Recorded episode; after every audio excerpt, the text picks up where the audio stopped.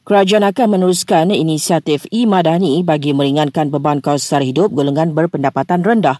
Perdana Menteri Datuk Seri Anwar Ibrahim berkata, inisiatif itu dilihat lebih berkesan dalam menangani masalah tersebut berbanding subsidi. Bantu tunai lebih baik daripada subsidi. Kerana kalau kita beri subsidi, faedahnya kepada 3.5 juta orang asing. Dan dimanfaatkan oleh golongan terkaya. Kita nak elak itu.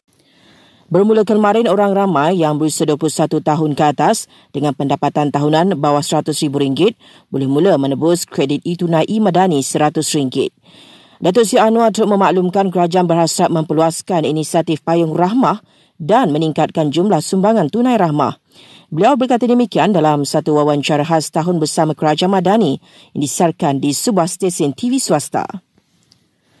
Usahawan perusahaan mikro, kecil dan sederhana yang terjejas banjir boleh mohon tangguh baran balik pinjaman sekurang-kurangnya tiga bulan.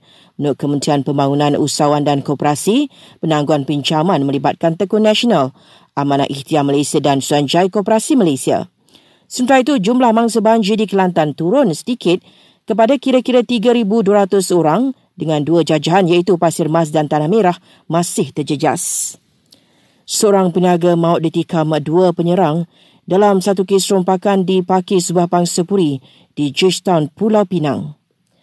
Seorang pekerja ladang maut dipercayai diserang seekor gajah liar di Gua Musang, Kelantan. Penyanyi Siti Nordiana telah selesai secara baik kes saman 2.5 juta ringgit terhadap lima individu dituduh memfitnahnya termasuk Lan Solo dan Syura Badrun dan Persatuan Bulan Sabit Merah Palestin menyuarakan kebimbangan terhadap keselamatan pasukannya di Gaza susulan serangan Israel ke atas wilayah itu. Ini selepas Pertubuhan Kemanusiaan itu memaklumkan mereka sudah terputus hubungan dengan pasukan perubatannya di Semenanjung Gaza.